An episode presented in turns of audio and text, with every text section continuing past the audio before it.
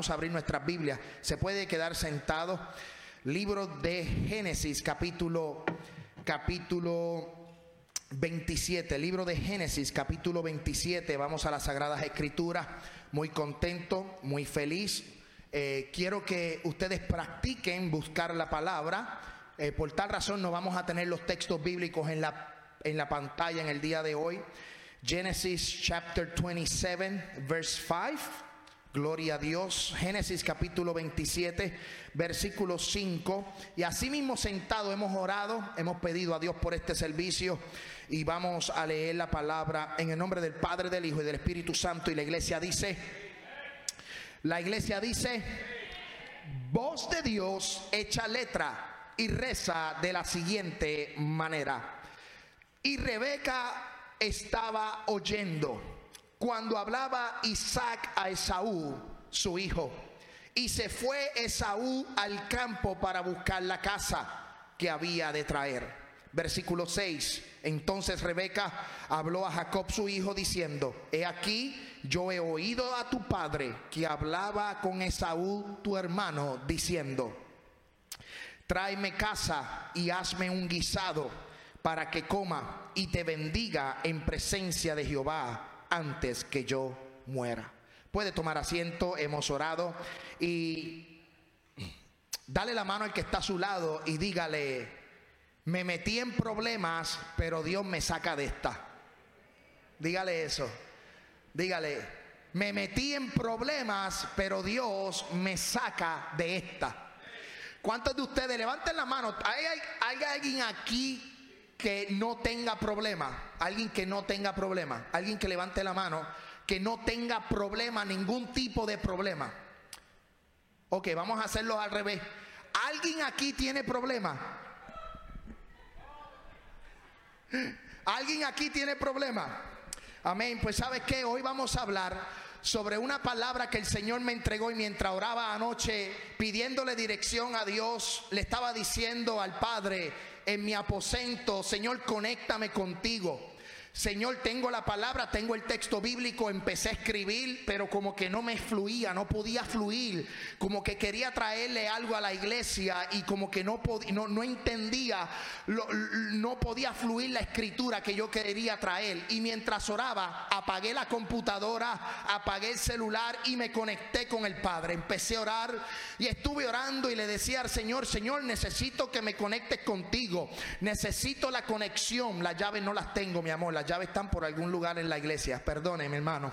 Es que la pastora se acuérdense en que si ella desde atrás dice algo, hay que parar todo y atenderla. Aleluya.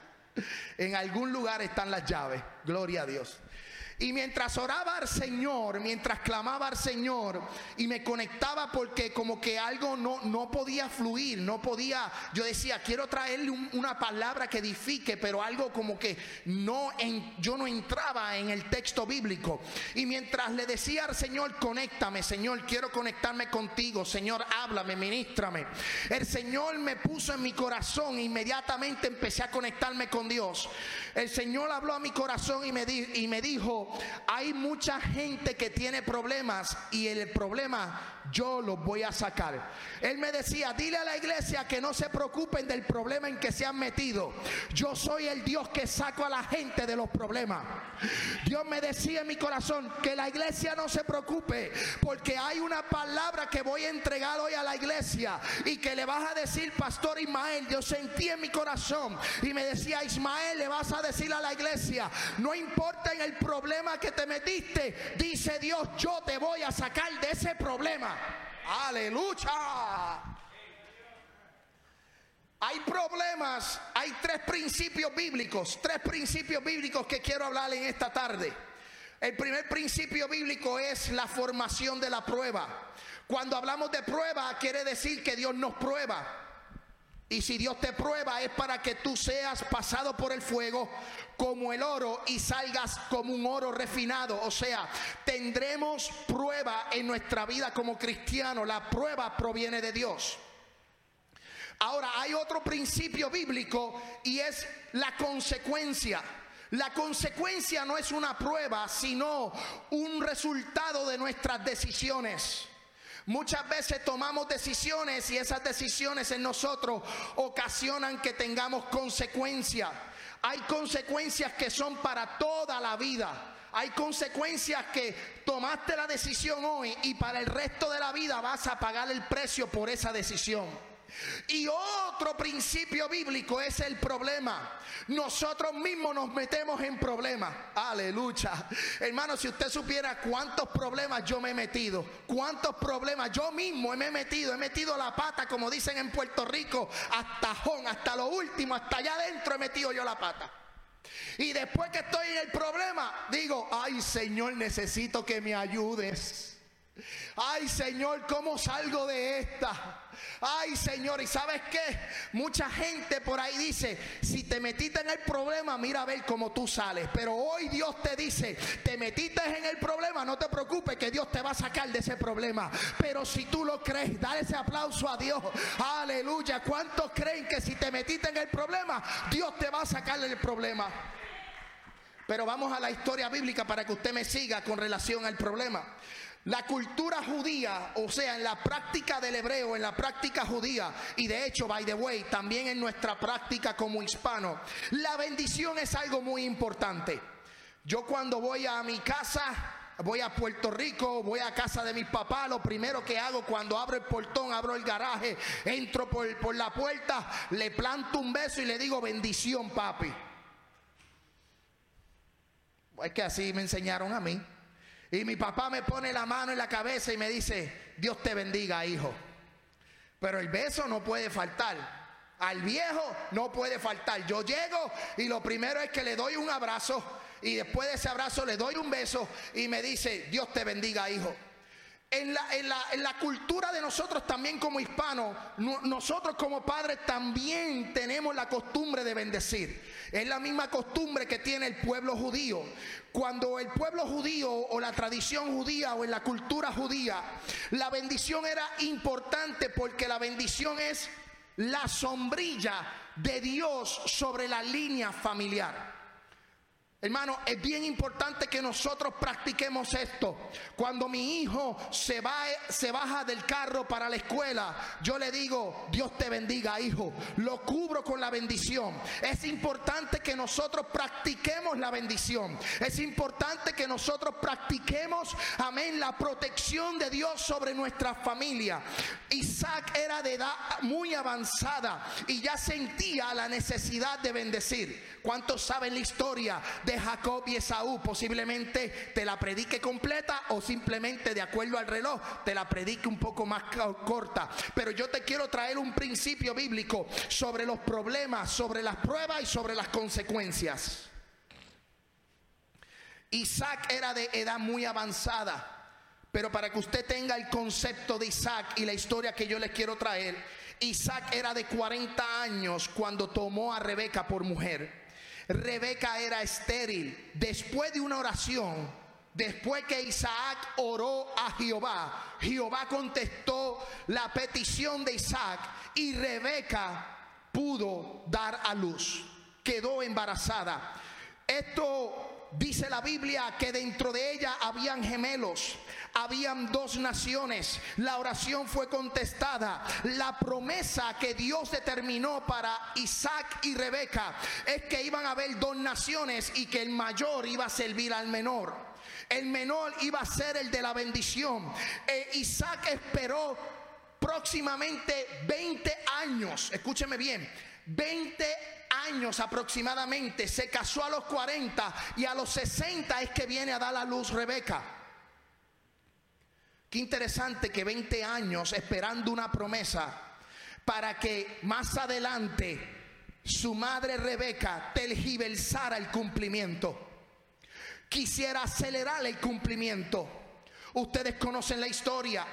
Jacob y Esaú pelearon. Jacob le robó la bendición. Jacob significa engañador. Jacob, amén, trató de usurpar la bendición que le tocaba a través de lo que su madre Rebeca quería hacer en la familia. Pero eso es porque Rebeca quería que su hijo amado, su hijo preferido, tuviera la bendición. Ella quiso acelerar el proceso de la bendición. Yo quiero decirle a la iglesia, yo no espero 20 años para tener tergiversar mi promesa. Isaac y esa familia esperaron muchos años para ver una promesa y al final que se dio la promesa, su madre Rebeca aceleró el proceso y el propósito de esa aceleración o el resultado de esa aceleración fue que sus dos hijos se enemistaran. O sea, Rebeca metió las patas, Rebeca, como decimos nosotros, ¿verdad? Me decimos las patas, pero eh, Rebeca hizo todo lo contrario a lo que se supone que hiciera, simplemente por acelerar un compromiso y una promesa. Yo quiero decirte en esta tarde, si tú esperas por tu promesa, si tú esperas por lo que Dios te ha dado, no la aceleras, espera en el tiempo de Dios. El único que puede acelerar nuestra promesa se llama el Dios de los ejércitos de Israel. Porque cuando nosotros ponemos nuestras manos en la promesa y tratamos de acelerarla, la dañamos. Yo quiero que usted se lleve a su corazón y que usted salga de aquí en esta tarde diciendo, yo voy a saber esperar en el tiempo de Dios, yo voy a esperar en el Cairo de Dios, yo voy a esperar el tiempo que me tome esperar. Amén, Santo Dios, para ver el propósito cumplido en mí, en mi familia y en mis hijos. El problema es cuando queremos ayudar a Dios. Mira lo que es el proceso de aceleración para que usted entienda algo.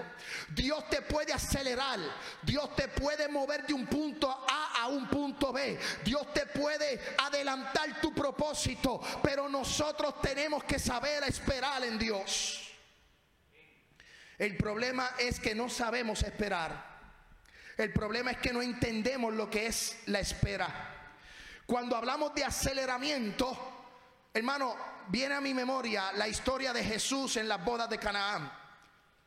Jesús cambió el agua en vino y la gente se enfoca y la gente piensa que el milagro de cambiar el agua en vino fue el milagro poderoso.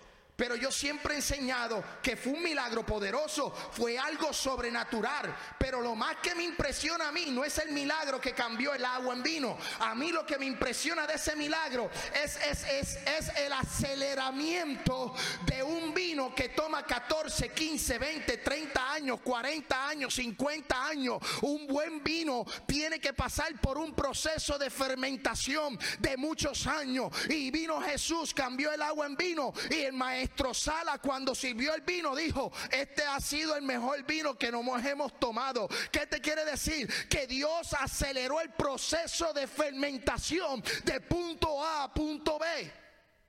Dios acelera nuestras vidas. Dios es el quien tiene el dueño. Él es el dueño de nuestras vidas y nos acelera nuestro propósito.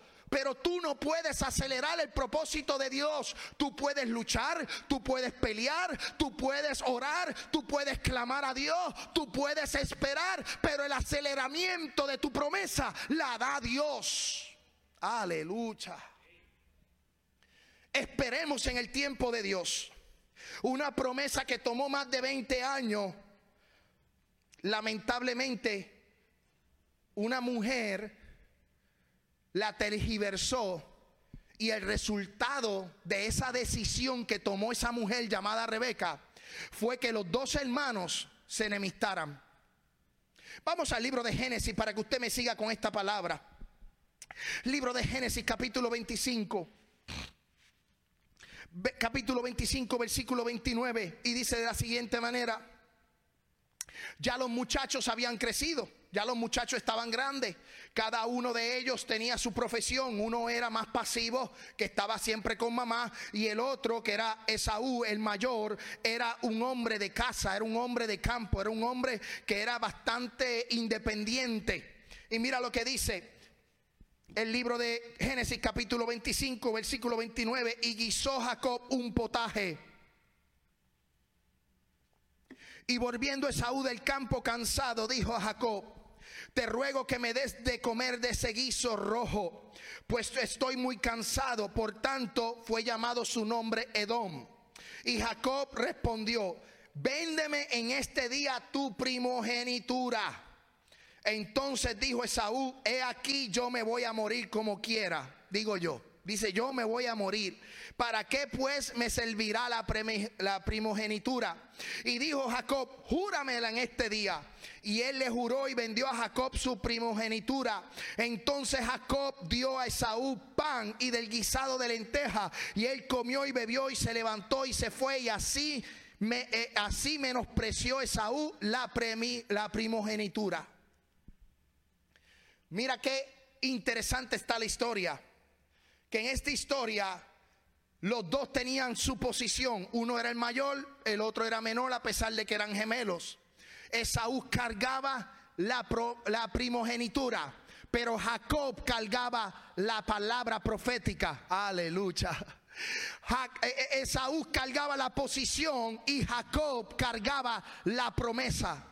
Porque antes de que nacieran estaban peleando en el vientre y, Dios le dice a través del ángel, Dios le habla y le dice, el mayor servirá al menor, habrán dos naciones, un pueblo será más fuerte que otro. O sea, había una palabra profética sobre Jacob, había una promesa sobre Jacob, pero lamentablemente como empezó el favoritismo familiar, escúchame bien, si tú siembras favoritismo, vas a cosechar favoritismo. Escúchame bien, esto es un tema de siembra y cosecha. No se olviden del tema que llevamos. Rebeca sembró en Jacob engaño, sembró envidia, sembró contienda. Eso lo sembró Rebeca en Jacob. ¿Y qué fue lo que cosechó Jacob? Envidia, engaño. Y todo lo que tuvo que pasar Jacob para luego Dios sacarlo del problema en que estaba. Pero en este caso, en la historia, regresemos a Génesis capítulo 25, dice, dice la Biblia que Jacob estaba cocinando, llegó Esaú, estaba cansado, estaba cargado. ¿Y qué dice la Biblia? Esaú menospreció su posición. Iglesia, tú no menosprecies tu posición.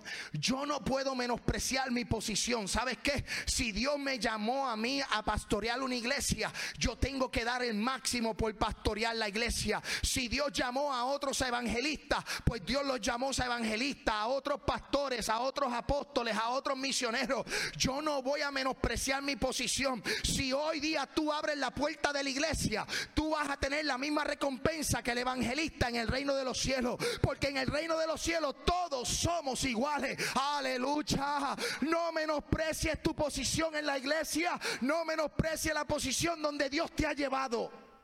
Tampoco te pongas a mirar. Amén. Oh, qué bonito lo hace ese pastor. Qué bonito lo hace esa iglesia. No te menosprecies. Yo no puedo menospreciar el ministerio de la iglesia. Yo tengo que trabajar en la posición en que Dios me ubicó. Pero lamentablemente Saúl rechazó, menospreció la posición de la primogenitura y Jacob terminó consumiendo, recibiendo por un engaño. Problema número uno, Esaú no mostró interés por su posición. Aunque ya estaba declarado, Esaú menospreció el título. Iglesia, no menosprecie tu título. Iglesia, no menosprecie el lugar donde Dios te ha puesto a trabajar en la iglesia. Si tú eres el que guía la camioneta de la iglesia para buscar los hermanitos, alaba la gloria de Jehová. Ese ministerio es tan importante como el, hermano que adora en el altar.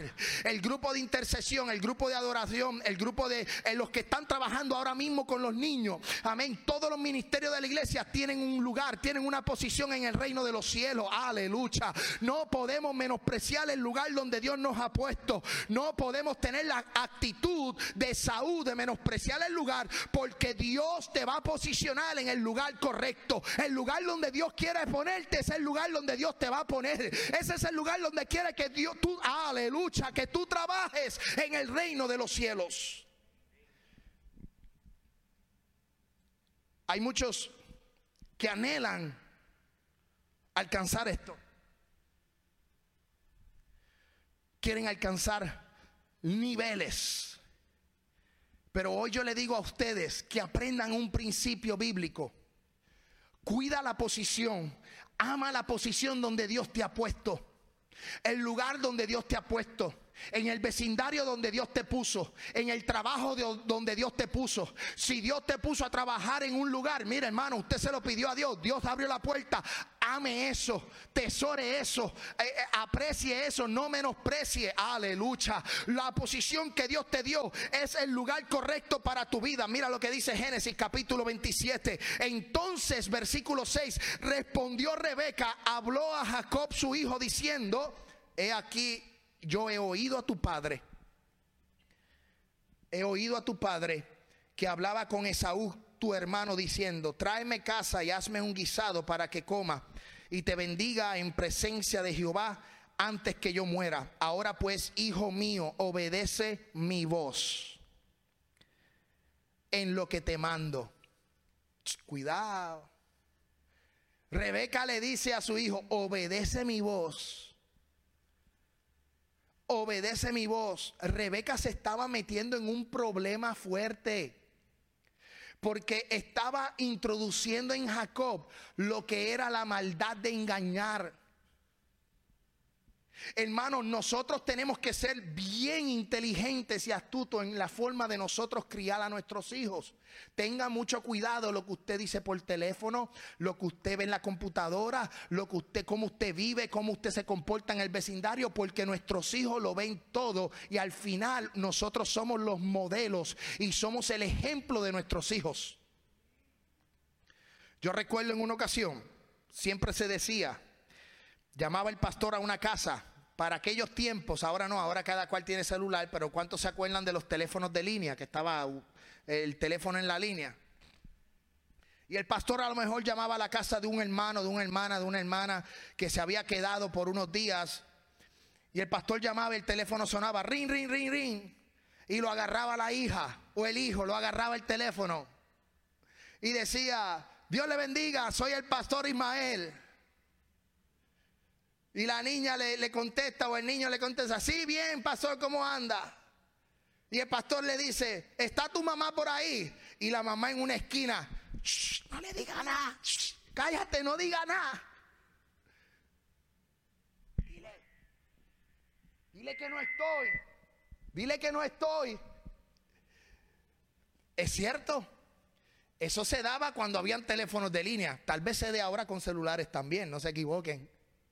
Pero ¿qué hace ese ejemplo? Enseñarle a los hijos a tomar posiciones que no debemos de dar, ejemplos que no debemos de dar. Y aquí lamentablemente Rebeca se está metiendo en un problema porque le está diciendo, me ve, obedece mi voz, ve ahora al ganado, tráeme de allí dos bueyes, dos buenos cabritos de las cabras y haré viandas para tu padre como a él le gusta. Y tú la llevarás y comerás para que él te bendiga antes de su muerte. Y Jacob dijo a Rebeca, madre, he aquí mi hermano es hombre belloso y yo lampiño. Versículo 13, eh, y su madre respondió, sobre mí tu maldición, solamente obedece mi voz. Ay Dios mío, qué problema. Eso es un problema fuerte. Eso es un problema fuerte porque está usurpando la bendición que supuestamente le tocaba al primogénito, al primero. Se estaba metiendo en un problema, pero ¿sabes qué? El problema número dos es que Rebeca quiso acelerar la bendición y le trajo consecuencias. Rebeca sembró, como dije anteriormente, engaño, envidia y Jacob cosechó engaño, mentiras. Cuando Dios determina algo para tu vida, no lo consigas con engaño. Si Dios determinó algo para ti, deja que se dé a su tiempo. No trates de acelerar los procesos de Dios porque puedes traer consecuencias para tu vida y esas consecuencias pueden ser eternas. O sea, cuando digo eterna es que siempre estés pagando consecuencias. Y muchas veces decimos, ay pastor, ayúdeme a orar, mira esta prueba, mira esta situación. ¿Qué prueba y qué? ¿Qué, ¿Qué prueba tú estás pasando? Es una consecuencia de tus malas decisiones. Aleluya. Cucú, se fueron los hermanos. No se me vayan, ayúdenme a predicar, no me dejen solo. Porque yo les vengo a decir que sí Dios los va a sacar del problema. Lo que pasa es que hay un proceso para que Dios saque del problema. Dios te va a sacar del problema. ¿Sabes qué? Mira lo que dice las Sagradas Escrituras. Aleluya. Génesis capítulo 28, versículo 1. Mira, mira cómo Dios empieza a orar para sacar del problema a Rebeca. Génesis capítulo 28, versículo 1. Mira lo que dice la, la Sagrada Escritura. Entonces Isaac llamó a Jacob. Y lo bendijo y le mandó diciendo, no tomes mujer de las hijas de Canaán levántate y ve a Padam Aram, casa de Betuel, padre de tu madre, y toma allí a la mujer de las hijas de Labán, hermano de tu madre, y el Dios omnipotente te bendiga y te haga fructificar y te multiplique hasta llegar a ser multitud de pueblos y te dé la bendición de Abraham y de tu descendencia contigo para que heredes la tierra en que vas a morar que Dios dio a Abraham. Dios, aquí Jacob empezó, Isaac fue y bendijo a Benjamín, a, Jacob, perdonen, y lo bendijo. Ahora empieza un proceso para Dios sacar del problema a Jacob y a Rebeca. ¿Cómo? Bueno, después de la enemistad, cada cual agarró para su lado. Y, y, el padre Isaac bendijo a Jacob y le dijo, vete a casa de tu familia y allá alcanza mujer. Ve allí y Dios te va a bendecir, Dios te va a multiplicar. Usted conoce la historia. Jacob se fue y lo primero que hizo Jacob camino a, la tierra de Labán, donde estaba su suegro, fue que tuvo un sueño y empezó a ver una escalera que ángeles subían y ángeles bajaban. ¿Qué te quiere decir esto? Empezó Dios a trabajar en la vida de Jacob. Empezó Dios a moverse en la vida de Jacob. Cuando Dios te saca del problema o te va a sacar del problema en que tú estás metido, Dios se va a empezar a glorificar. Dios se va a empezar a mostrar su gloria. Dios se va a mostrar ante ti y te va a dejar saber que Él es el que va a estar obrando. Él es el que va a estar trabajando a tu favor. Él es el que se va a... Aleluya. Yo siento la gloria de Dios en esta tarde. El Espíritu Santo te está diciendo en esta tarde, yo te voy a sacar del problema en que te metiste. Hermano, si usted supiera en cuántos problemas yo me he metido por mi propio decisiones, problemas financieros. Hmm, esos son los más difíciles. Uno agarra una tarjeta de crédito y empieza a comprarla, comprarla, comprarla, comprarla, agarra vacaciones, agarra para aquí, agarra para allá. Y después que está hasta el límite, alaba la gloria de Jehová. ¿Quién me podrá ayudar? No sale el Chapulín Colorado. No, no sale. Ahí es donde tú dices, ay Señor, ay, ¿cómo yo voy a salir de esta? ¿Cómo es que yo voy a salir de esta situación? La vida, la vida de, de, Jacob fue bien similar, porque gracias a la, a la situación que hizo su mamá, sus hijos tuvieron que salir corriendo cada cual para su camino. Y cada cual agarró un camino distinto. Y cada cual fue procesado en el camino. Porque en los procesos es que Dios se glorifica para dejarte saber que Él es el dueño del oro y de la plata. Él es el dueño de tu vida. Él es el dueño, amén, que puede contestar tus peticiones. Lo que nosotros tenemos que hacer es esperar. Hermano, esos problemas financieros son malos y terribles. Donde uno tiene que clamar para arriba y decirle, Señor, no lo vuelvo a hacer. Pero del hoyo Dios me saca. Sí. Hay problemas de enfermedad que podemos tener la enfermedad. ¿Sabes qué? Dios te va a sacar del problema de la enfermedad. Hay problemas en el trabajo, Dios te va a sacar del problema del trabajo. Hay problemas matrimoniales, Dios te va a sacar del problema matrimonial. ¿Qué es lo que tenemos que hacer? Es esperar en el tiempo de Dios. Y dice que Jacob se fue camino a buscar a su esposa, a buscar pareja, a buscar, eh, eh, eh, a buscar en otras tierras. Y en ese camino empezó y se recostó y durmió. Y dice la Biblia que empezó a ver los cielos abiertos, los cielos abiertos, ángeles subían y ángeles bajaban. Y dice que había una gloria. La presencia de Dios se manifestó en aquel lugar. ¿Sabes qué? Lo primero que Dios va a hacer para sacarte del problema es manifestar su gloria para que tú entiendas que tú dependes de Dios. Hermano, aprendamos a depender de Dios. Si tú no aprendes a depender de Dios en todas las áreas de tu vida, vas a fracasar porque vas a poner tu mirada en lo terrenal. La Biblia me dice a mí, puesto los ojos en Jesús, el autor y consumador de la fe. La Biblia me dice a mí que nosotros tenemos que hacer tesoros en los cielos y no en la tierra. En la tierra la polilla y el orín lo corrompen. Aleluya. Nosotros tenemos que empezar a buscar para arriba y empezamos a, trabajar para tener recompensa arriba. Si usted va a la, a la ATM, si usted va al banco y pone la tarjeta y no tiene, no puede sacar. Usted tiene que tener para poder sacar del, cajero automático. Usted no sabe las veces que yo he ido y no, saco nada. Aleluya. Digo, Señor, Padre amado, envía los cuervos. ¿Cuánto les ha pasado? Oye, somos gente naturales. Amén. Me quedé corto esta semana, Señor, manda los cuervos. Y no aparece ningún cuervo, no aparece nadie. Pero sabes que dentro de mi situación Dios se glorifica. De la nada algo aparece, algo Dios hace hermano, que Dios suple y bendice. Yo no sé si hay alguien aquí en algún problema financiero, pero el Espíritu me decía anoche, dile a la iglesia que yo los voy a sacar del problema en que se han metido. Aleluya, aleluya. ¿Sabes qué? Dios te va a sacar para que entonces tú glorifiques a Dios y dé testimonio de que Dios es un Dios que suple, que bendice, que sana, que liberta, que hace milagros, que es el mismo ayer, hoy, siempre, por los siglos de los siglos. Y si Dios Dios cuidó a Israel en el desierto y Dios cuidó a Jacob, también cuidará a la iglesia. aleluya. Gózate en esta tarde. Hermano, la bendición de Jacob, de Isaac, en la segunda vuelta.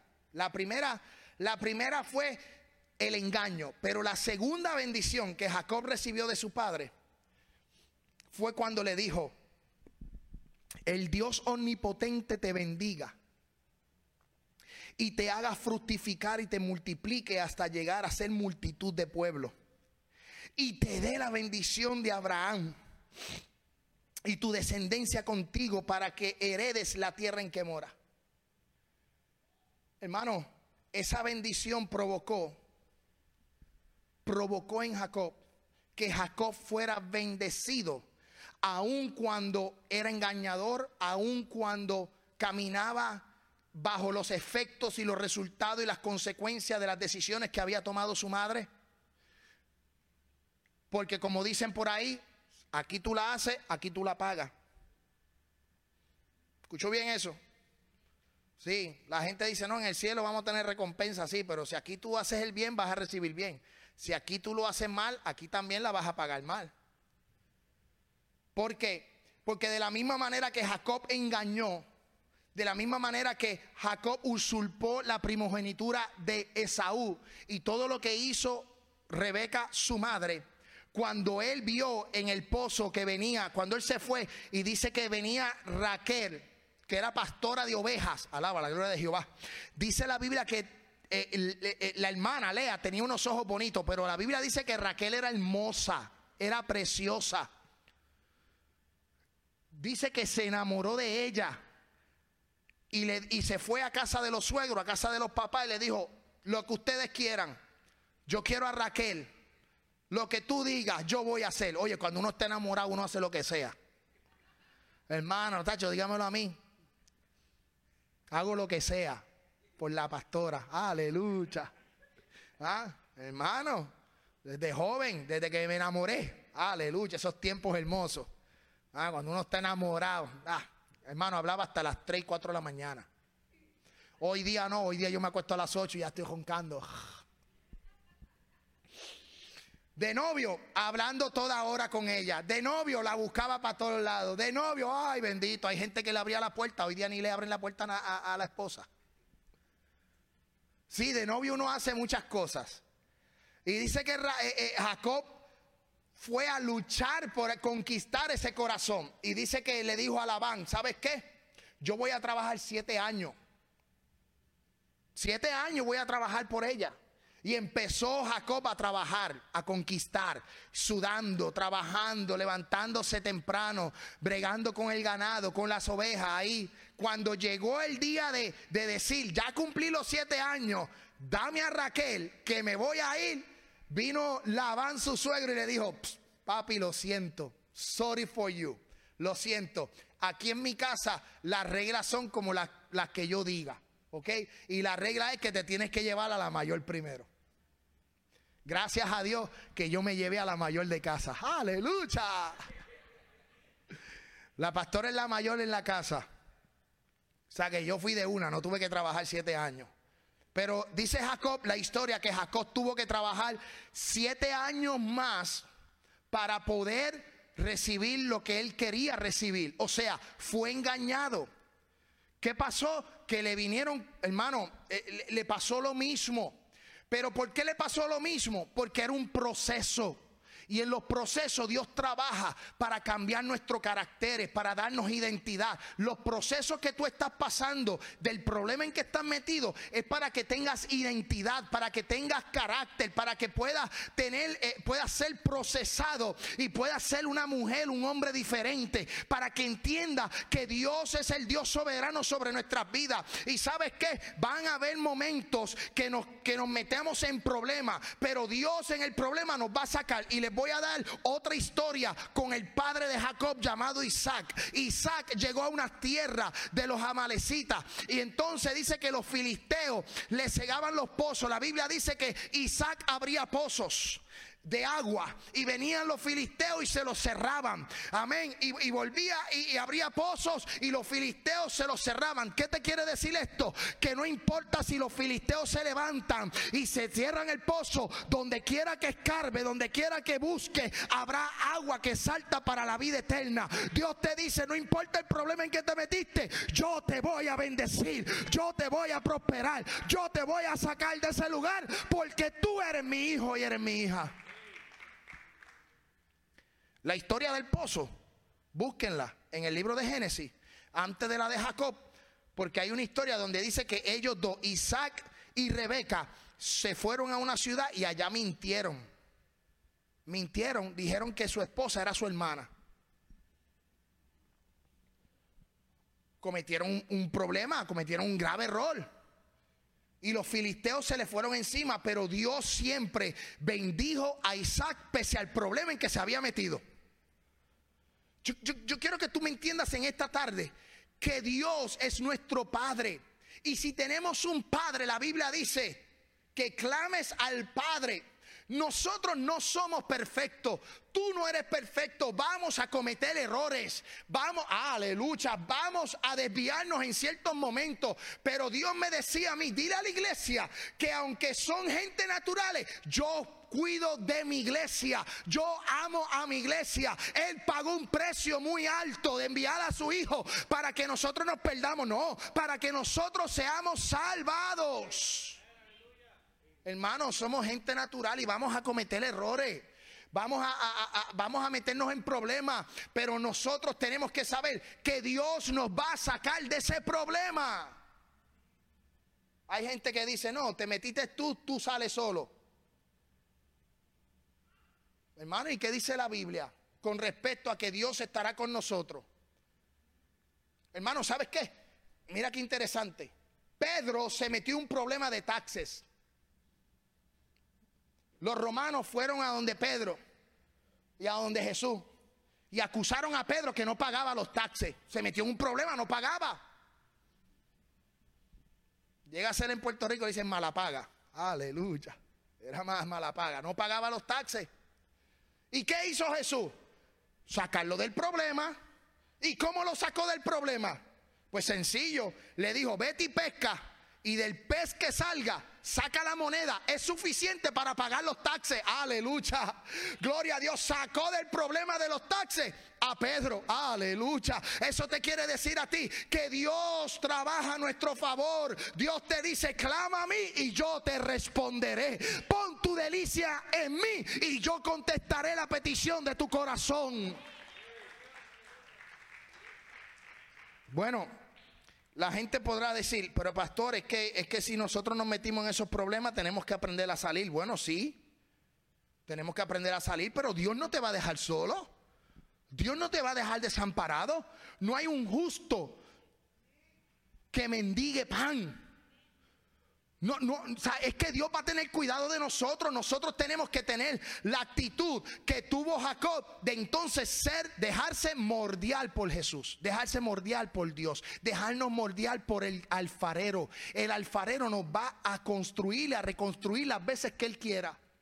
¿Vas a cometer errores? Sí, los vas a cometer. Pero Dios estará contigo.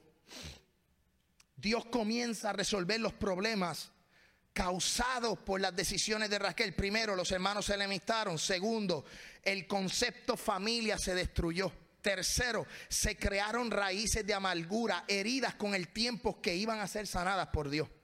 Y Dios, para resolver el problema y comenzar a trabajar en la vida de Jacob, le mostró su escalera. Ahora, paso número dos, Dios te prueba para su transformación. Y dice Génesis capítulo 29. Le pido a los hermanos de la música que pasen hacia adelante el ministerio de adoración. Génesis capítulo 29. Dice, mira lo que dice la Biblia, versículo 18. Y Jacob amó a Raquel y dijo, yo te serviré siete años por Raquel tu hija. Versículo 19. Labán respondió, mejor es que te la dé a ti y no que se la dé a otro hombre. Quédate conmigo. Así sirvió Jacob por Raquel siete años y le parecieron pocos días, porque cuando uno está enamorado los días pasan rápido. Alaba. Porque la amaba. Paso número cuatro, tendrás que trabajar para salir del problema. ¿Sabes qué? Vas a tener que trabajar para salir del problema, pero ese trabajo Dios te lo va a dar, Dios te va a bendecir, Dios te va a prosperar, pero te va a iluminar para que tú tengas que trabajar y salir del hoyo en que te metiste. Aleluya. ¿Qué hizo Jacob? Luchar, trabajó. Dice que el ganado empezó a multiplicarse empezó a haber bendición. Jehová empezó a multiplicar la vida de Jacob, la vida de Raquel. Empezó Dios a bendecirlo. Hubo una transición, hubo una transformación. En un momento dado, cuando él salió de la casa de Labán, de su suegro, dice que se fue a lo lejos y ahí dice que se tuvo un encuentro con el ángel de Jehová y dice que tú no me te vas de aquí si tú no me bendices. Aleluya. Empezó a luchar, empezó a pelear la bendición y alcanzó la bendición. Y el ángel le dijo, ¿sabes qué? Hoy tu nombre no será Jacob más, sino será Israel. Tu nombre será cambiado. Dios te va a transicionar, Dios te va a procesar, Dios te va a transformar y te va a cambiar el nombre. Dios te va a sacar del problema en que te metiste y vas a dejar de ser un engañador, un problemático. Vas a ver las situaciones diferentes porque Dios ha venido a bendecir esta casa. Pueblo,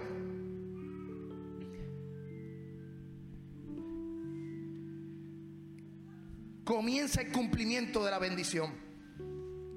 Hoy habrá gente que comienza a experimentar la gracia de Dios. Hoy comienza a fluir a tu favor la bendición. Hoy los problemas comienzan a tener resolución. Hoy los pozos de agua comienzan a producir agua. Hoy el ganado empieza a multiplicarse a su favor.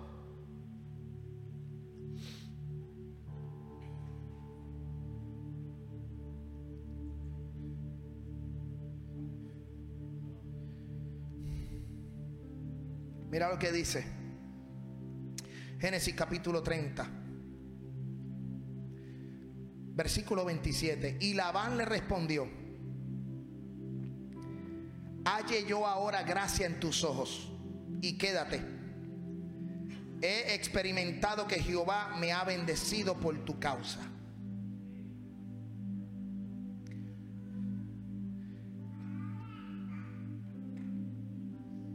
Engañó a su hermano,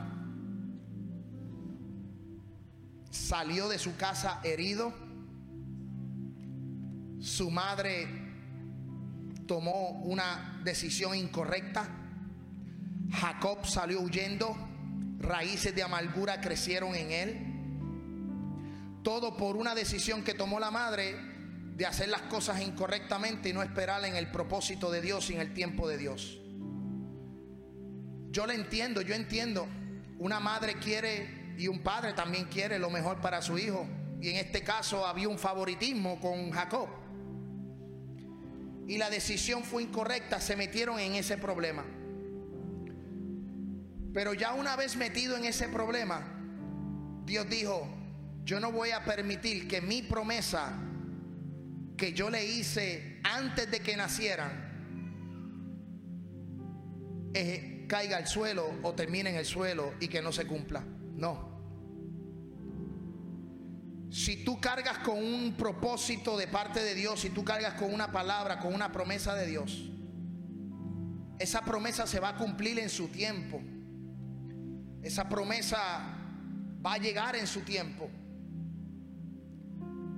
Y los problemas que tú estás viviendo hoy tienen solución, porque si el problema no tiene solución, no es un problema. Si tú dices que mi problema no tiene solución, pues quiero decirte que no es un problema. Todo problema tiene solución. Y hoy Dios viene a decirle a la iglesia que tu problema tiene la solución y que Él te va a sacar de ese problema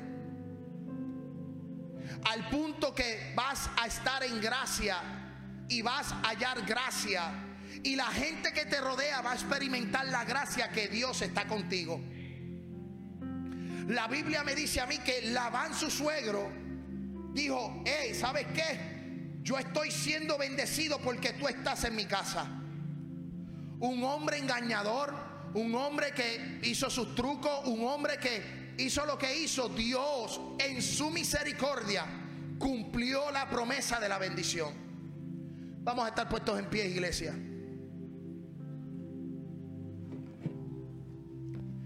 Si alguien tiene aquí problemas financieros, problemas económicos, problemas de salud, problemas matrimoniales, problemas de enfermedad, problemas hermano,